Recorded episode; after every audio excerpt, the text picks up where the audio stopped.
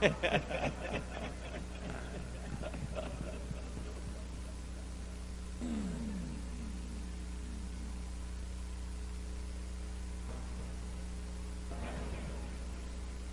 yell at us when we were too far back. Far back or too far.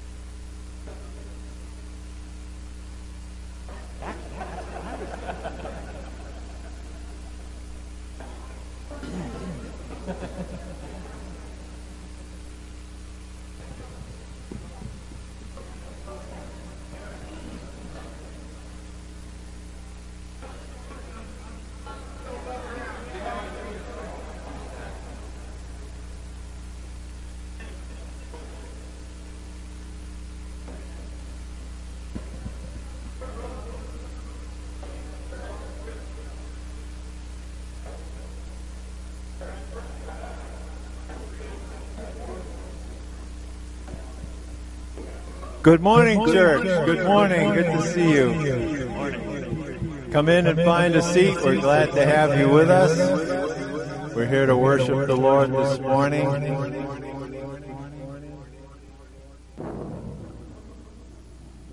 So you'll notice that we have a boy band up here this morning. We're just missing our brother Doug. He's probably watching online, and so Doug, we miss you, and uh, we're glad that the rest of you are here. We're gonna we're gonna sort of be the uh, the seed to this big choir that we have in the room, and we're gonna praise the Lord together. You know, before we begin, I often, or I have started the practice of explaining any lyric allusions to Scripture that might not be familiar to everyone. So this song that we're going to open with, song called "How Great Is Our God," there's a reference to the lion and the lamb. And so that comes from the book of Revelation. I think John the Baptist was the first one to coin the term for Jesus, behold the Lamb of God who comes to take away the sins of the world. And so that's the lamb. And, and the lion is Revelation where Jesus is called the Lion of Judah. Judah was from the tribe of, Jesus was from the tribe of Judah. That's also the tribe that King David was part of and the, and the succession from King David to Jesus is laid out in the Gospels. And so that's what the lion and the lamb refers to this. You know, we hear the term sacrificial lamb. And I think that's unfortunate in our culture because we think of a sacrifice as something that you give up, right? You sacrifice something so that you can have something back. That is not biblical. Jesus was the, sac- was the Lamb of God, was the sacrifice, but it wasn't something that we sacrifice and we get in return salvation. That would be earning it. In the Bible, the sacrifices were substitutionary, so the, the, the sacrifice substituted for what you deserved. The, the, sac- the sacrificial lamb was a substitute for you, and of course, that's what Jesus was for us. He substituted himself for us, and that's what we're going to celebrate this morning. So if you would, let's stand together and let's warm up for our time of worship by singing How Great is Our God.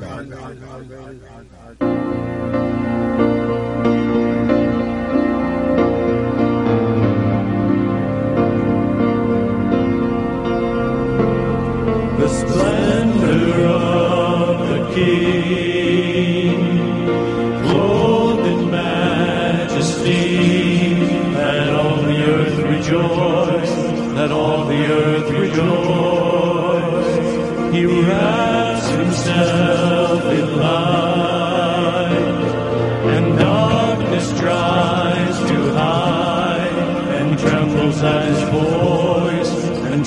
and his voice.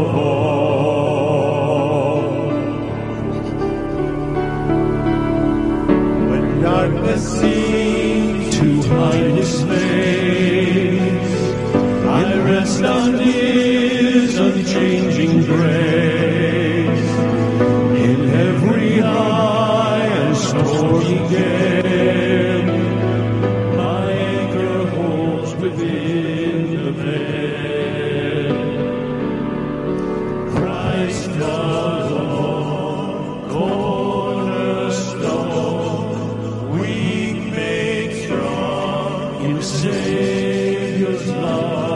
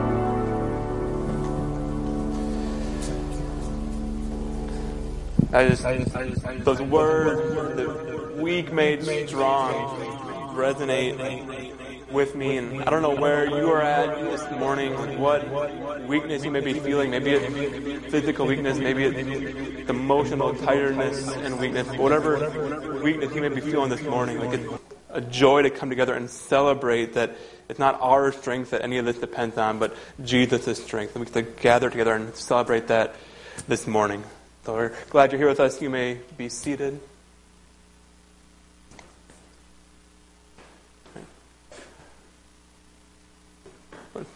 Good to be with you this morning. If you're visiting or new here, my name is Tim. I'm the senior pastor here. Uh, we're just glad that you're here with us. If you are new, a couple things we'd like to make you aware of. One, uh, on your way out at the table in the back, we have a gift for you. We'd love you to love for you to stop by there, ask any questions you may have about the church, um, and you can get a gift back there. Also, in the seat back in front of you, there is a connect card. If there's any information you'd like to communicate to the church, um, you can do that on that card. You can drop that in the boxes that are on the back wall on your way out. Um, that's also where you can uh, drop any tithes or offerings that you may want to give this morning. A couple of announcements to bring um, to your attention. The first, coming up on Saturday, September 24th, we're going to have a, a harvest festival celebration out at the Russell's Farm on Wheeler Island. Um, and so they'll gather at 4 o'clock. Dinner will be served at 5, so meat will be provided for that. But if you are coming, and we'd ask you to bring a salad or a dessert to pass and share with that. That'll just be a time to gather and celebrate and um, play games and enjoy one another's uh, friendship. So we'd invite you to be a part of that. The week before, the Saturday before, at 9 in the morning, um, we're going to have a little cleanup time at the, the Russell Farm just to get that place ready for that. So if you are available to help clean up on Saturday the 17th at 9 a.m., uh, we would appreciate that as well. The last week at our quarterly meeting, uh, we, we voted on new members. Um, we were a little bit short of a quorum for that, and so we sent out ballots in the mail this week. Um, and so we did receive enough of those back to reach a quorum. And so uh, I just want to officially announce Deb and Wayne Canada, Barbara and Brad Larson, Jan Seedy, Elaine Thorne, and Rachel Wood are all now officially members of our church. We are glad you're with us.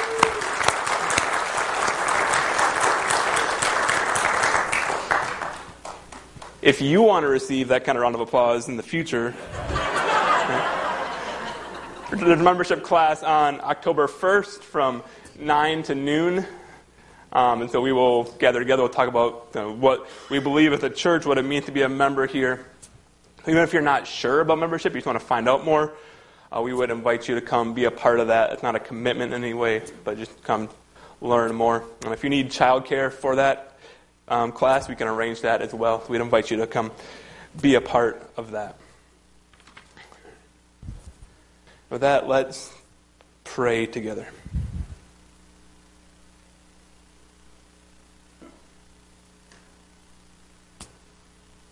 Father, we thank you. We praise you for the chance to gather. We come here, we gather here as weak people who are in various stages of life. Some of us are walking through hard times, walking through difficulties, struggling with sin, struggling with illness, struggling with family or friendship concerns. We just we come with an awareness that we are weak and we are without hope in our own strength. And so we praise you that what we sang this morning is true. That we are made strong in Jesus. That your power is made perfect in our weakness. That even through the storm, Jesus remains Lord of all. You have good and perfect plans for us, even as we walk through hard times. So I just pray for each person gathered here this morning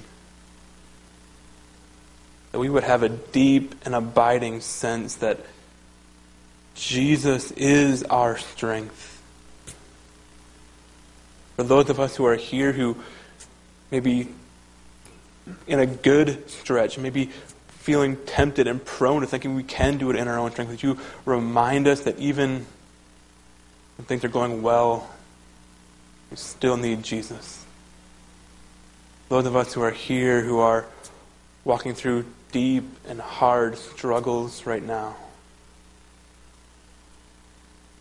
would you make real in their hearts and in their minds the reality that Jesus is still Lord, that your plans are still good,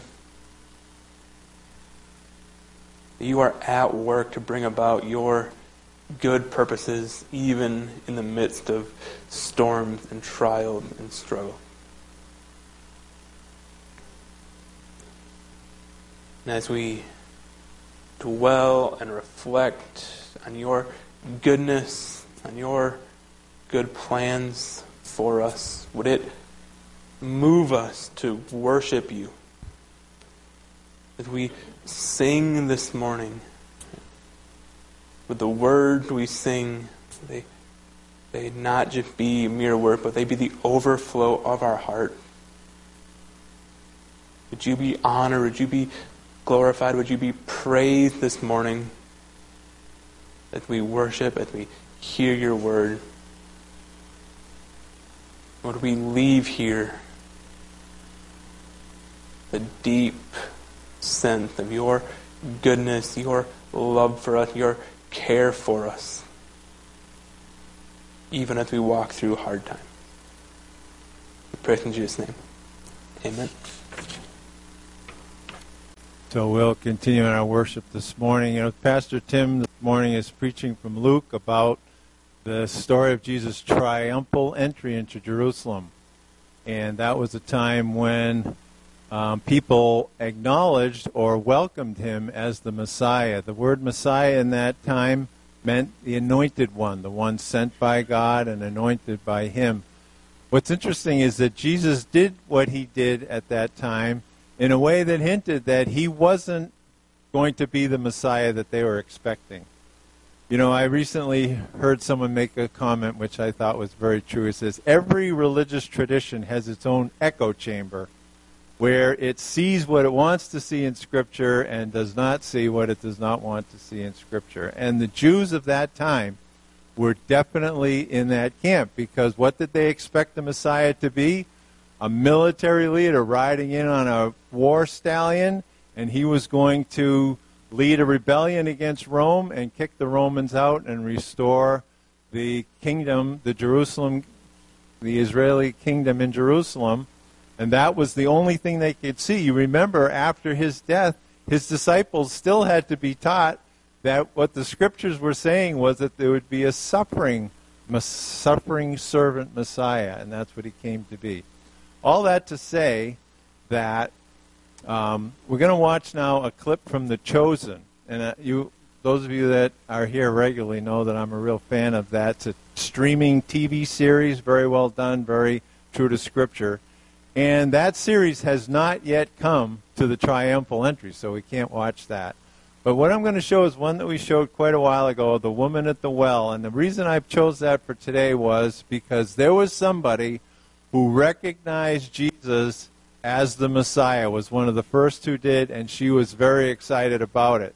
So let's watch that, and then we'll sing we'll, uh, a Palm Sunday hymn and another song. But let's watch this clip and then sing after that.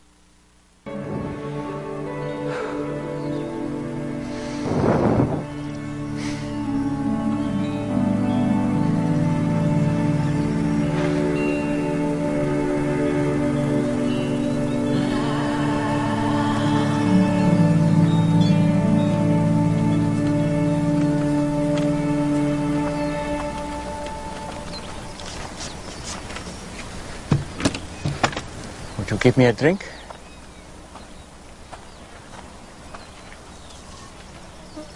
Did you hear me? That's bad, huh? What? You, a Jew, ask for a drink from me, a Samaritan, and a woman. I'm sorry. I should have said please. You know, it's not safe for you to be alone out here. Nor you. Why haven't you come with others? Why so late in the day? Don't women come to the wells in the, the cool of the morning? Yeah, well, none of them will be seen with me, so I have to come at noon. In the heat, as you have so kindly reminded me. Why won't they be seen with you? Long story. I'd, I'd still like a drink of water if you can spare it. Amazing what a parched throat will do. Aren't I unclean to you? Won't you be defiled by this vessel? Maybe some of my people say that about your women, but I don't. Yeah? And what do you say? I say if you knew who I am, you'd be asking me for a drink. Really? And I would give you living water. Would. Except that you have nothing to draw water with, and this is a deep well. Besides, what do you need from me if you have your own supply of living water? Long story. But Jewish water is better than Samaritan water. Hmm? That's not what I said. Are you a better man than our ancestor Jacob, who dug this well? Your water is better than his? I know Jacob. And everyone who drinks this water will thirst again.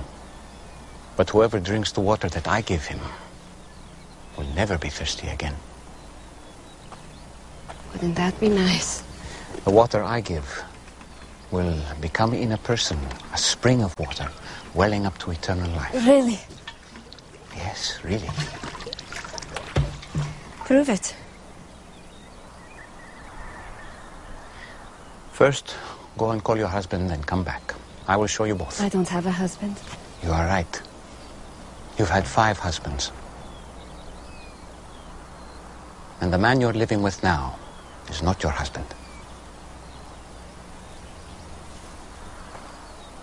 oh, I see. You're a prophet. You're here to preach at me. No. Usually the one good thing about coming here alone is I can escape being condemned. I'm not here to condemn you. I've made mistakes. Too many. But it's men like you who have made it impossible for me to do anything about it. How? Our ancestors worshipped on this mountain. But you Jews insist Jerusalem is the only place for true worship. They say that because the temple is there. Yeah. Exactly where we're not allowed. I'm here to break those barriers. And the time is coming when neither on this mountain nor in Jerusalem will you worship the Father. So, where am I supposed to go when I need God? I've never received anything from God, but I couldn't thank Him even if I did. Anywhere. God is spirit. And the time is coming and is now here that it won't matter where you worship, but only that you do it in spirit and truth. Heart and mind, that, that is the kind of worshiper he's looking for. It won't matter where you're from or what you've done.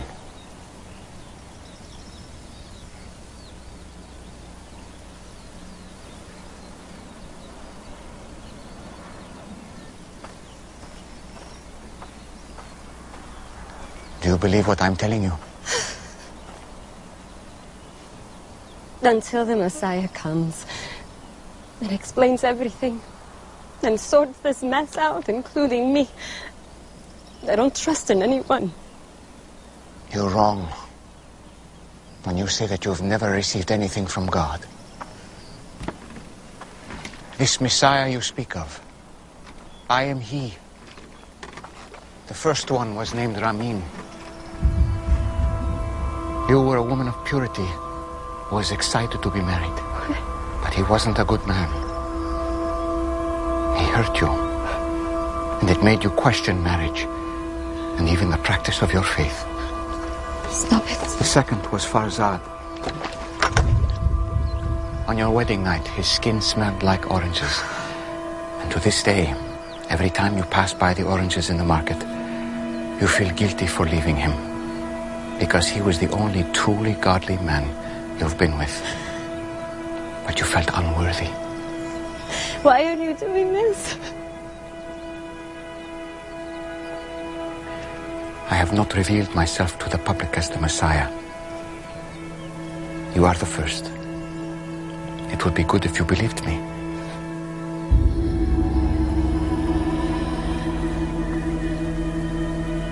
You picked the wrong person. I came to Samaria just to meet you. Do you think it's an accident that I'm I'm here in the middle of the day? I am rejected by others. I know. But not by the Messiah.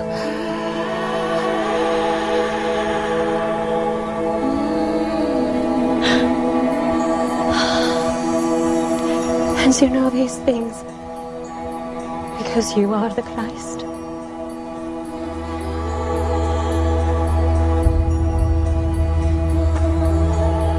I'm going to tell everyone. I was counting on it. Spirit and truth. Spirit and truth. It won't be all about mountains or temples. Soon, just the heart. You promise. I promise. Man told me everything I've done. Oh, he must be the Christ.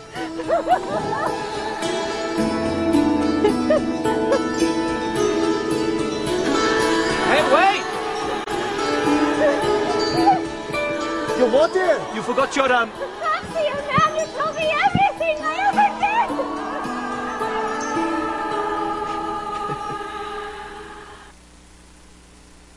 So that's the Messiah. Let's stand together and let's continue as we sing.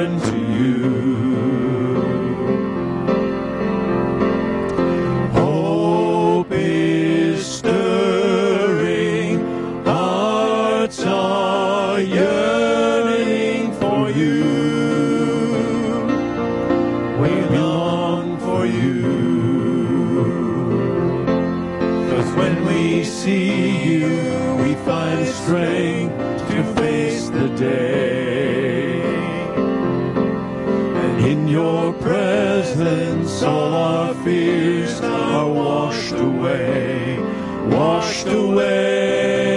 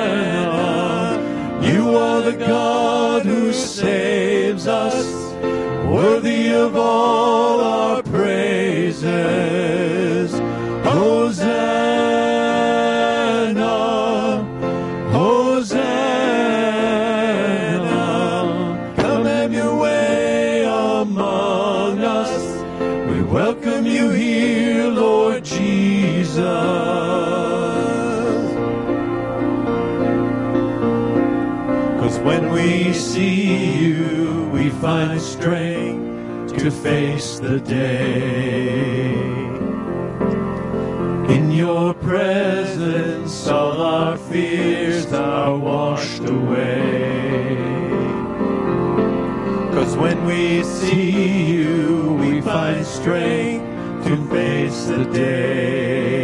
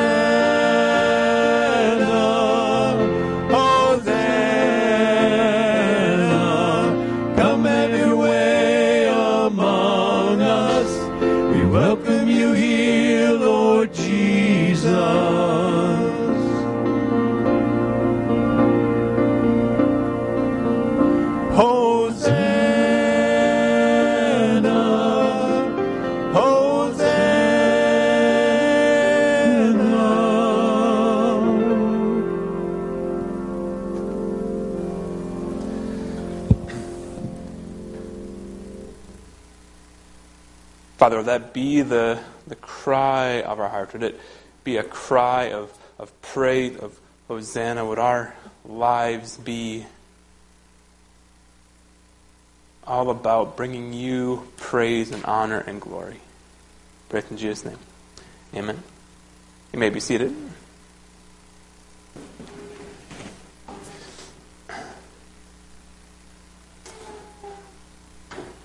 On October 28th, uh, 1886, people were started to walk down the streets of New York down toward New York Harbor as they were headed that way to celebrate the unveiling of the Statue of Liberty. So kind of this impromptu parade through the streets of New York, and the people in, on Wall Street in their offices and their big fancy whatever jobs, right? They, they were feeling left out, that they couldn't be part of the parade. And so they spontaneously started throwing bits of paper out of their window to join the celebration. Right? And the paper they used was like the, the tape that came off of their ticker machine that they used to track stocks. Right? And that's how like, the ticker tape parade was born. It was an impromptu celebration at the unveiling of the Statue of Liberty. And like the whole ticker tape parade thing has to be like one of the weirdest cultural traditions there is. Like, you know, like, like I feel like celebrating. So you know, what I'm gonna do. I'm just gonna like throw garbage out my window and call it a party. Like, like, like, like, like I don't know. Like, nevertheless, like the tradition caught on, and today there have been 207 ticker tape parades through the streets of New York. They've been used to celebrate a wide variety of things, from like from presidential nominations, right? So there's this one, after JFK was nominated. They've been used to welcome visitors, like foreign heads of state, to New York. They've been used to celebrate the end of wars, and they've been used to celebrate sports championships. To the most recent ticker tape parade within 2019, it was to celebrate the U.S. women's soccer team winning the World Cup. But one of my favorite little factoids about these parades is that after the parades, the New York Sanitation Department collects all the debris off the streets, and before they do whatever they're going to do with it, they weigh it all. Right? So they, they, they know how much debris was on the streets after each parade all throughout history. And it's kind of a handy way to like, be able to gauge how big of a deal each parade was.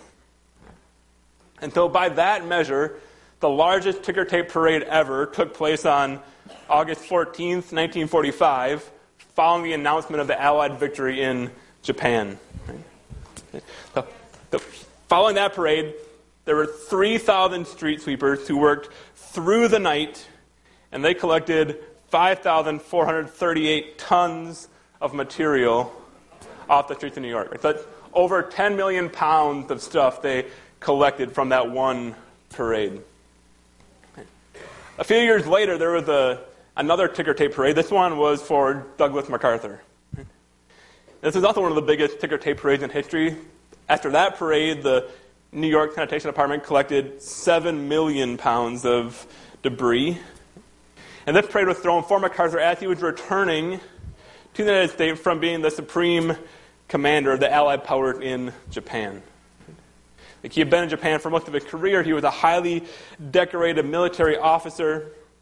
But what made this interesting is he was coming back not because he had won some great victory, not because he was retiring. He was coming back because he had just been fired by Harry Truman. Like, and so I haven't done the research to actually confirm this, but I have to imagine that's the biggest parade for someone who's just been fired. Okay? Okay. But what that parade made clear with that there were like deep differences of opinion about what kind of man MacArthur was, like whether he was worth celebrating or whether he was not. Right? some people thought he was so great he deserved this massive parade through the streets of New York, right? while other people thought he was insubordinate and arrogant and troublesome, and he just needed to go away and be removed from the public eye. There was deep division about what kind of man MacArthur was. And in today's passage in Luke, we see another parade of sorts, where the person at the center of the parade causes these deep differences of opinion as well. So in this case, the person at the center of the parade, of course, is, is Jesus. And just so we're clear, I'm not comparing Jesus to MacArthur. Like, MacArthur was a deeply problematic man, and so it's not I'm not comparing the two, but the similarities between the two parades, nonetheless, are interesting. Like in both cases, you have one group of people joyfully celebrating the person the parade is in honor of. Well, you have another group in the background plotting how to remove that person from the public eye. Right? Also, in both cases, like both parades involve things being thrown on the ground. Right? In MacArthur case, it was ticker tape. In Luke, or Jesus' case, thankfully, was not garbage, but it was people's cloaks that they gathered up by themselves later. And so the parade in Luke, we often call it the triumphal entry. We typically celebrate it on, on Palm Sunday. Although it's interesting that of the gospel writers, only Matthew actually mentions palm branches. And especially it's interesting that Luke doesn't mention palm branches because he's writing primarily to a Gentile audience, and palm branches are seen as a very nationalistic symbol of Israel. So he omits that detail. But the title, of the triumphal entry, like refers to the fact that Jesus had finally reached Jerusalem after go, being on his way there most of the book of Luke, and now he enters the city. And as he enters the city, like he is greeted by his disciples outside the city as king. So we're going to walk through this passage together and see all that takes place. Starting in Luke chapter 19, starting in verse 28, we read this. After Jesus had said this, he went on ahead, going up to Jerusalem. As he approached Bethphage and Bethany at the hill called the Mount of Olives. Right, just to give you a sense of where we are, like this is a picture up here of, of modern day Jerusalem, and this, this picture is taken from the Mount of Olives. Right? And so, like where the golden dome is, there, the Dome of the Rock, like that's a, that's in the old city of Jerusalem. So that's where Jesus is headed, that general area.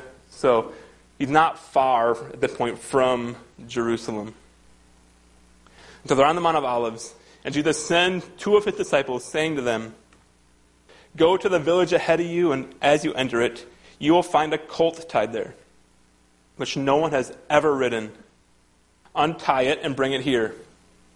If anyone asks you, Why are you untying it? say, The Lord needs it. Those who were sent ahead went and found it just as he has told them. As they were untying the colt, its owner asked them, Why are you untying the colt? And they replied, The Lord needs it. And so, one of the big questions that people like to argue about in this passage is what exactly is going on here? Because there are two options. One is that Jesus uses divine foreknowledge to somehow know that that donkey would be there, tied up. Or the other option is Jesus had, through some means, prearranged with the owner of that colt for that colt to be there waiting for him. So the question is, is this Jesus just using his divine foreknowledge, or is this a prearranged thing. And based on the fact that like an unwritten colt in the first place would be quite rare to be tied up, and based on the owner's reaction, like I tend to think it's pretty likely that Jesus had prearranged for the colt to be there waiting for him. Like just think of like put yourself in the position of like the donkey's owner, right? And if like or if you had like left your bike sitting somewhere and someone like came up and grabbed it and was taken off with it, and you were like, "What are you doing?"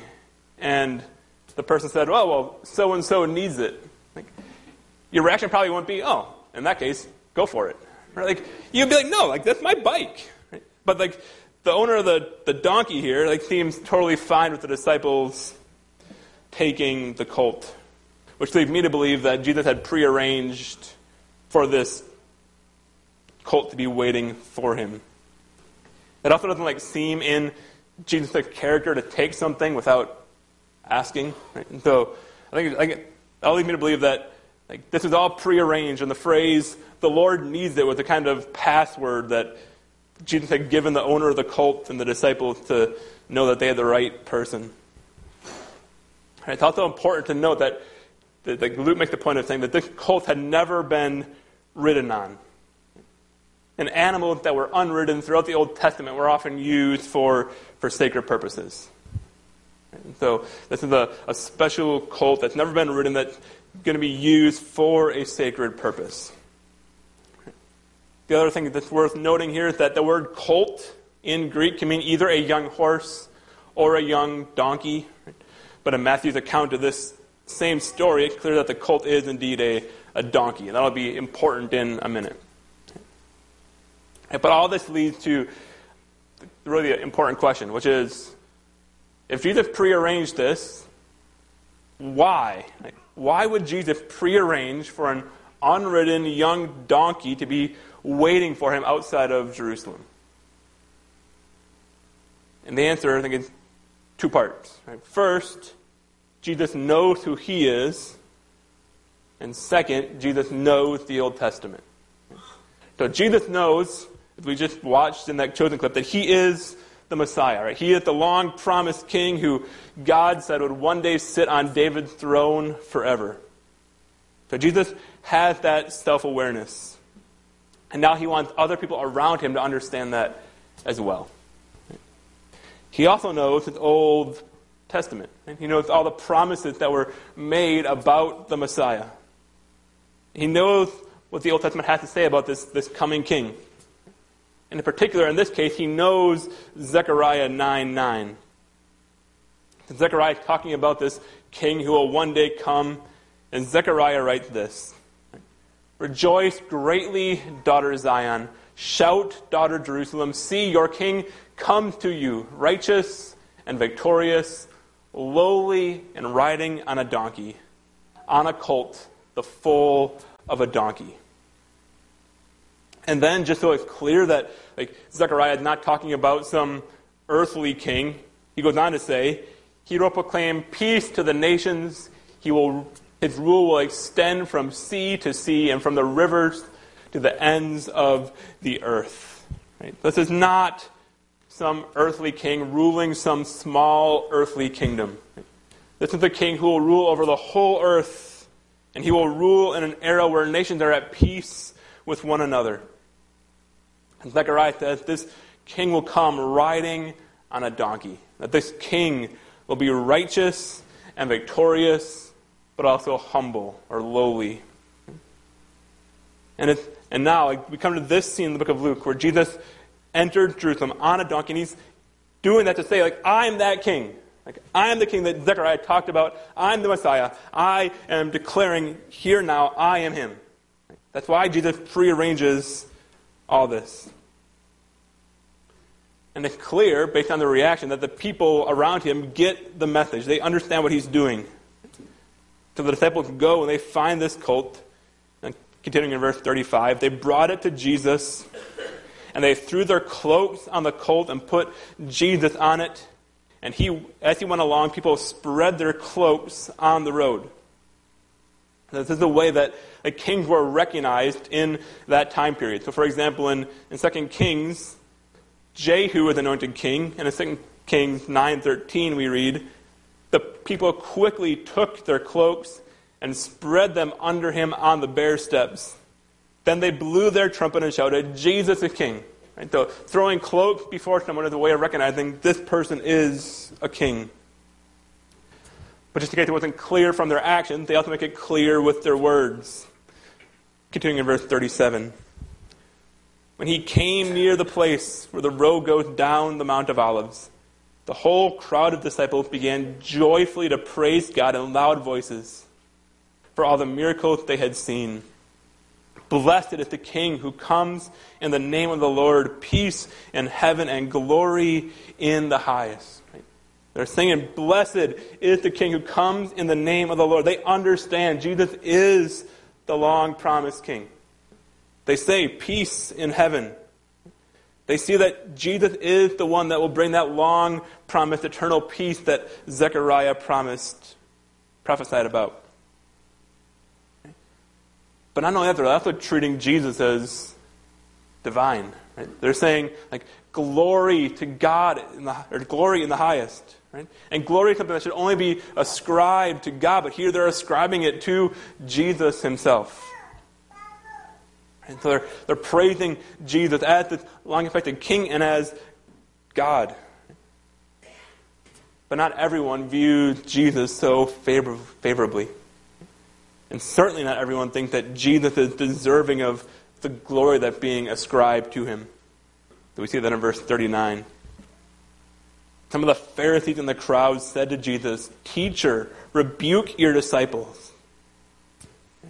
So the Pharisees hear how the disciples are heaping honor and glory on Jesus, and they're, they're incredulous. Like, don't you hear what they're saying, Jesus? Don't you know that only God deserves this kind of adoration and, and glory? Like, what, why are you letting them do that? It's like, rebuke them, Jesus. And really, in many cases, that would be good advice. Right? Many charismatic leaders have fallen into sinful pride because they've attracted flatterers to themselves who build them up and never tell them no. It's important for those leaders that they have people who do more than just heap praise on them. And so, like in of cases, to the Pharisees, advice would be good advice. But for Jesus, he deserves all that praise. And there's no such thing as more praise than Jesus deserves. And so, and so Jesus says in verse 40, I tell you, he replied, if they keep quiet, the stones will cry out. Jesus is so worthy of praise and honor that if people don't praise him, the stones themselves will cry out to fill the vacuum of praise that belongs to Jesus. And up until, like, up until this point in Luke, right, Jesus had been trying to keep his status as the Messiah quiet. He mentioned it in the chosen clip we watched that he's not been telling people that he's the Messiah, that the woman at the well was the first person he'd revealed it to. So he's been trying to keep it under wrap up until now. But now that time of quietness is over. And this entry into Jerusalem is the full on declaration and celebration that the Messiah has come. So the scene is, is jubilant. Everyone is celebrating. The Messiah is here. It's a joyous scene. But then the story takes a quick and sudden and unexpected turn. Right? We go quickly from joyous celebration to tears. In verse 41, as he approached Jerusalem and saw the city, he wept over it and said, If you, even you, had only known on this day what would bring you peace, but now it is hidden from your eyes. The day will come upon you when your enemies will build an embankment against you and encircle you and hem you in on every side. They will dash you to the ground, you and the children within your walls. They will not leave one stone on another because you did not recognize the time of God's coming to you. The great tragedy of this story is that like the king has indeed finally come. And yet his own people ultimately don't recognize him. Anywhere they should recognize the Messiah is in Jerusalem. And yet they reject him.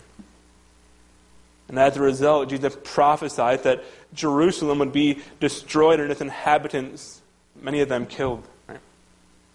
And that comes true in, in 70 AD when the Romans come and they first lay siege to and then utterly destroy the city of Jerusalem. And it's, it's hard to wrap your head around how fast the tone of this story turns. In one second, Jesus is triumphantly entering Jerusalem. And the next second, he's weeping over the fact that the people of God and the city of God don't recognize God's Messiah. But the destruction of Jerusalem, that's like 40 years in the future. What's even more striking is how fast Right? The attitudes of those around Jesus will go from celebratory to antagonistic. So this happens on a Sunday. This happens on like what we celebrate Palm Sunday. Jesus gets this warm, joyous welcome on a Sunday. Five days later, he's hanging from a cross, totally forsaken, abandoned by even many of his closest followers.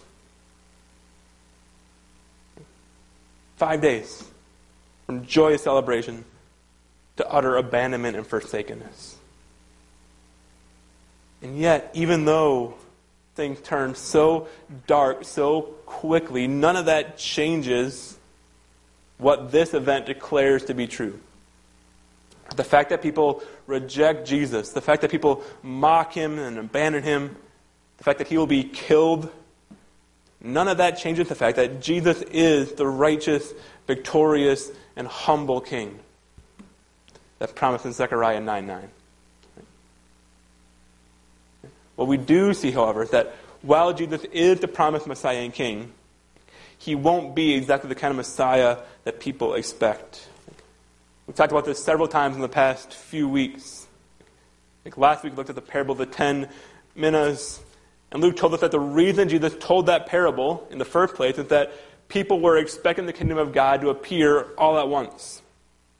They were expecting Jesus to walk into Jerusalem, kick the Romans out, and reestablish God's kingdom in Israel here on earth immediately. And Jesus told that parable to teach the people that they were, there was going to be a long delay between Jesus appearing in Jerusalem and the kingdom of God being fully recognized. In the words of that parable, Jesus was going to go on a long trip and then return to establish the kingdom of God. And yet, despite that teaching, despite Jesus trying to make it as clear as possible, many people are still going to be surprised when Jesus doesn't usher in the kingdom immediately. But thankfully for us, we live on, on this side of history. We're, able to see how the rest of Jesus' time on earth plays out. And so we can, we can look back on these events. We can see how they prepare us for Jesus' return when he will be seen as fully king. But even that we wait for the day when Jesus will return, come back, and his kingdom will be fully realized. But even when we wait for that return, even when we wait for the kingdom of God to be fully realized, we also can have confidence that Jesus is even now still reigning as king. In Ephesians 1, Paul writes this. He writes, That power is the same as the mighty strength that he, that is God, exerted when he raised Christ from the dead and seated him at his right hand in the heavenly realms. God seated Jesus far above all rule and authority, power and dominion, and every name that is invoked, not only in the present age, but also in the one to come. God placed, past tense, placed all things under his feet and appointed him to be head over everything for the church which is his body, the fullness of him who fills everything in every way. God already placed all things under Jesus' feet. And that under his feet is a picture of authority. So Jesus reigns as king even now.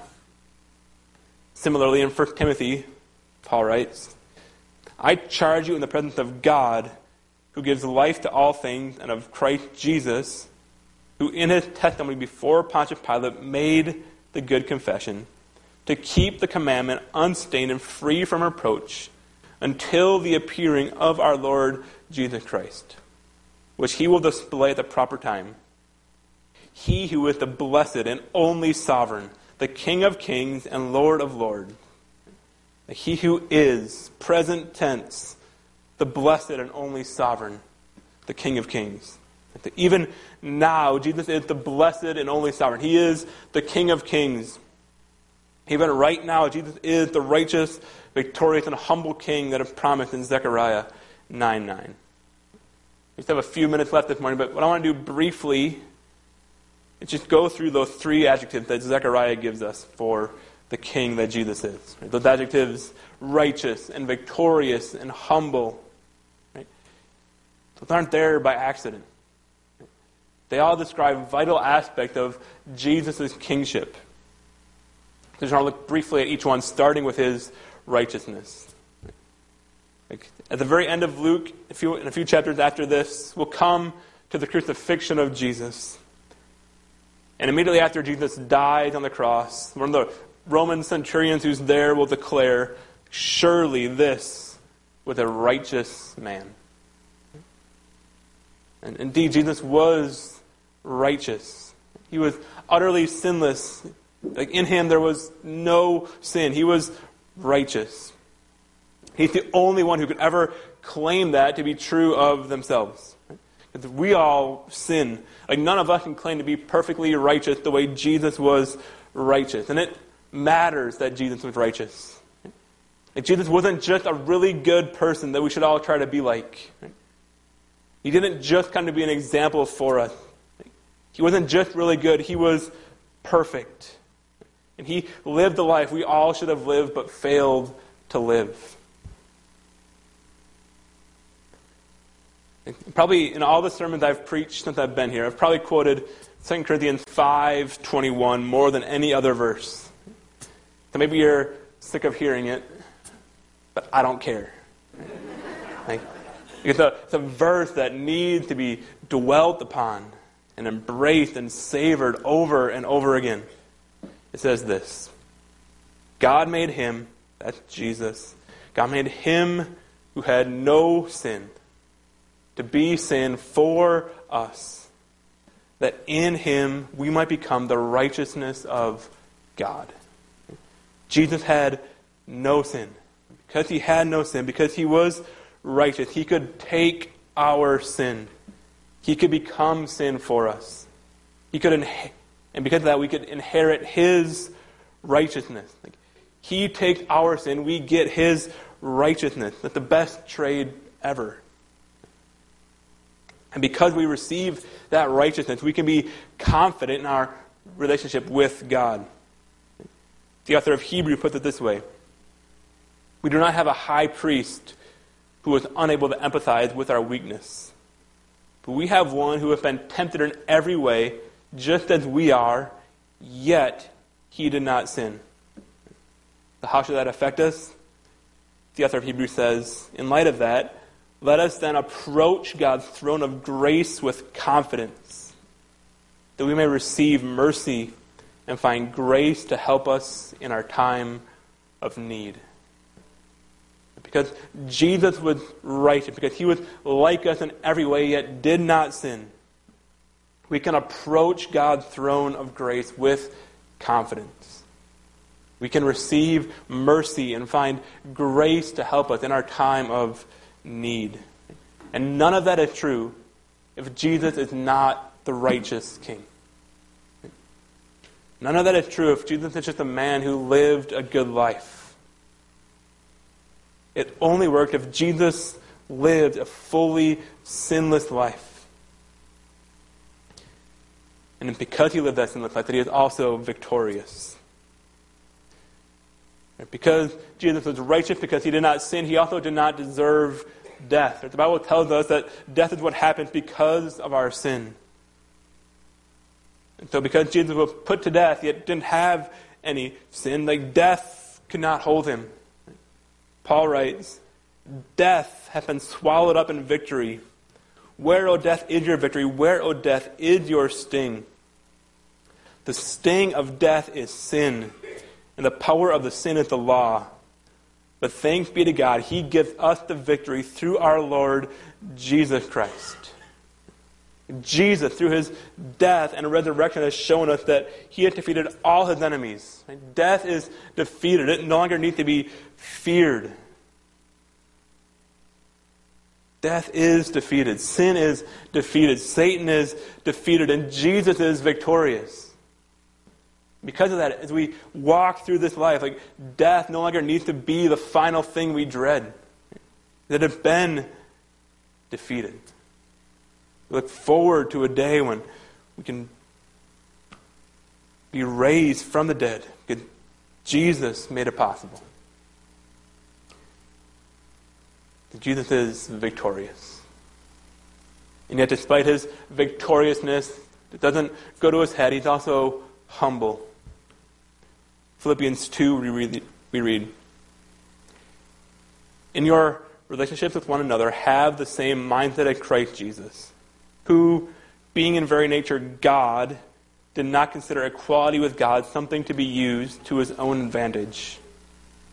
Rather, he made himself nothing by taking the very nature of a servant, being made in human likeness, and being found in appearance as a man. He humbled himself by becoming obedient to death, even death on a cross. So again, it's so easy to take this for granted. Just like Jesus gave up the glories of heaven. He made himself nothing for us. He humbled himself to the point of death on a cross. He went to a cross for us because he was humble. He died in our place because he was humble.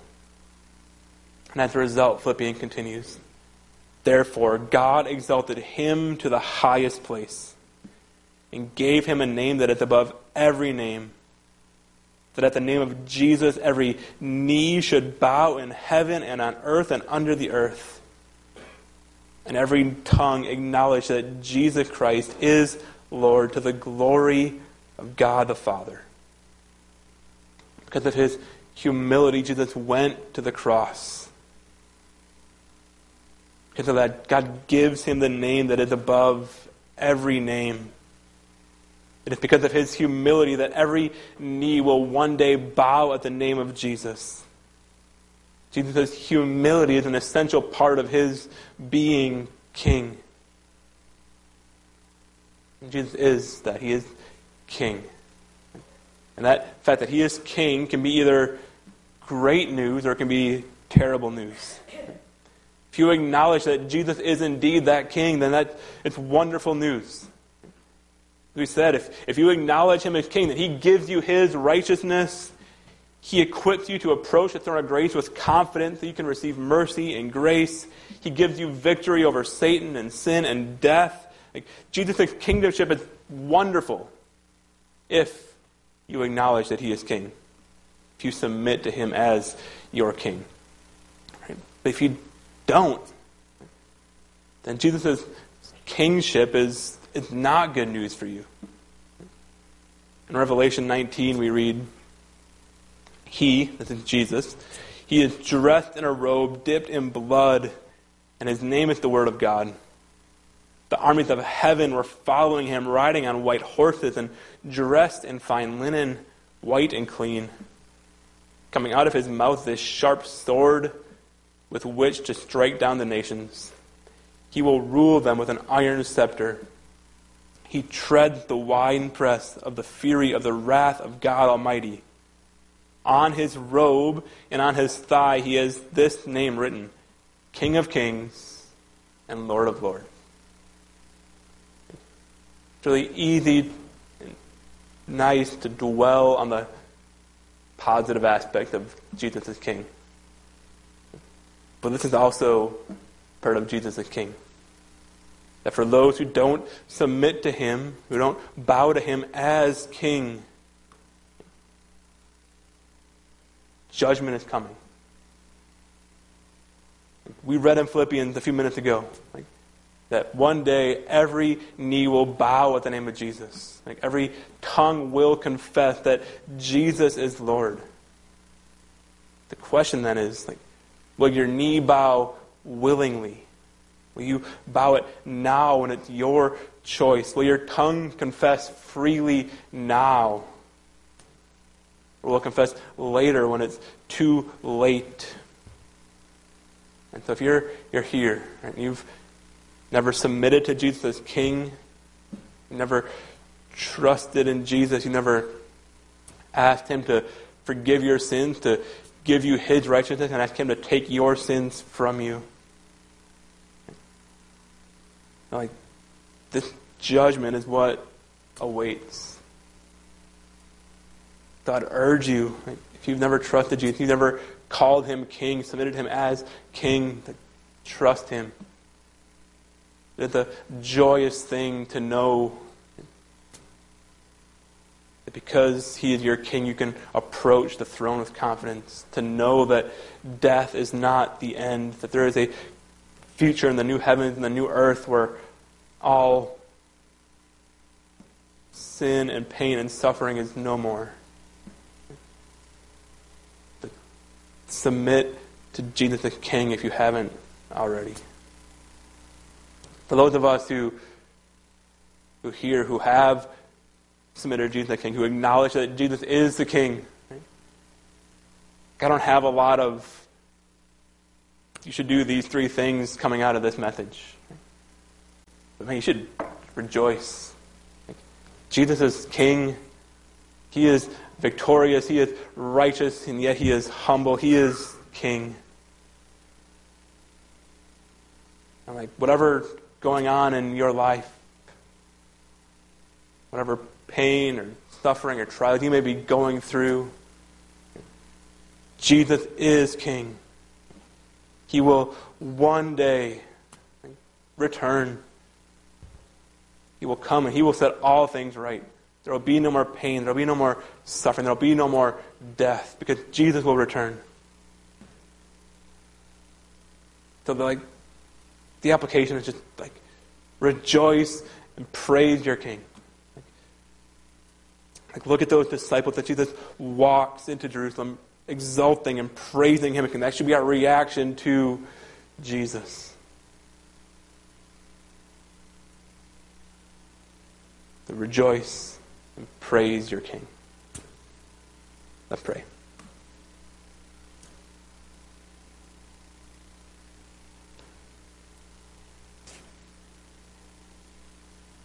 Father God, we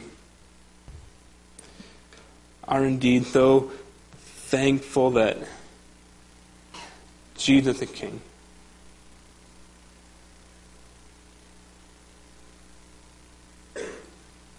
That even though we can look around and see all kinds of signs that this world is not now as it should be, we have confidence that Jesus lived in this world as well. He saw the sin and the brokenness around him. He humbled himself, come to us so he could experience all that brokenness. And yet he didn't sin, yet he went to the cross for us as a sign, as a promise that this world is not all that there is that you have not forgotten us, you have not forsaken us, you have not left us to the fate we deserve for our sin. That you are in the process of making all things new. We look forward to the day when Jesus returns.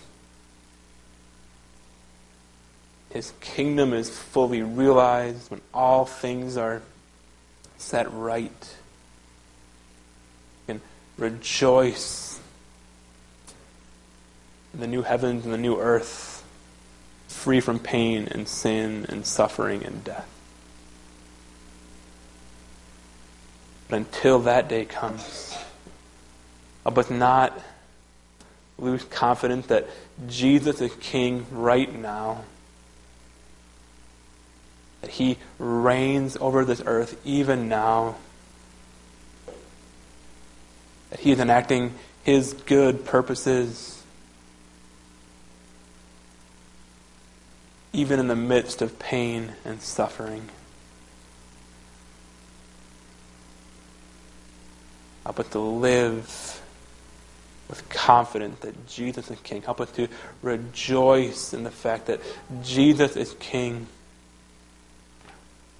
Remind us daily that it doesn't depend on us, but on what Jesus did on the cross for us.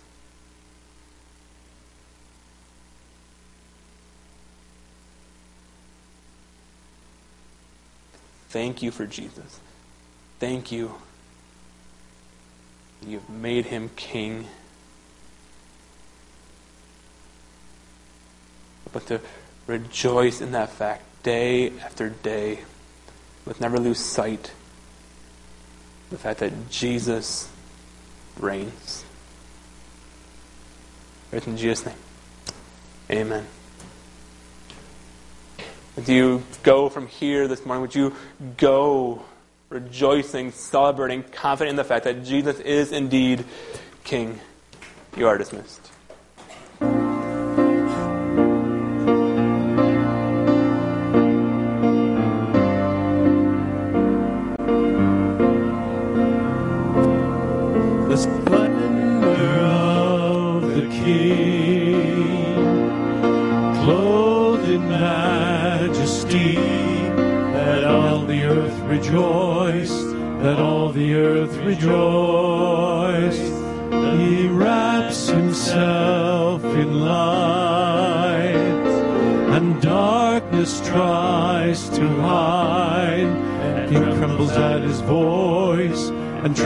At his voice.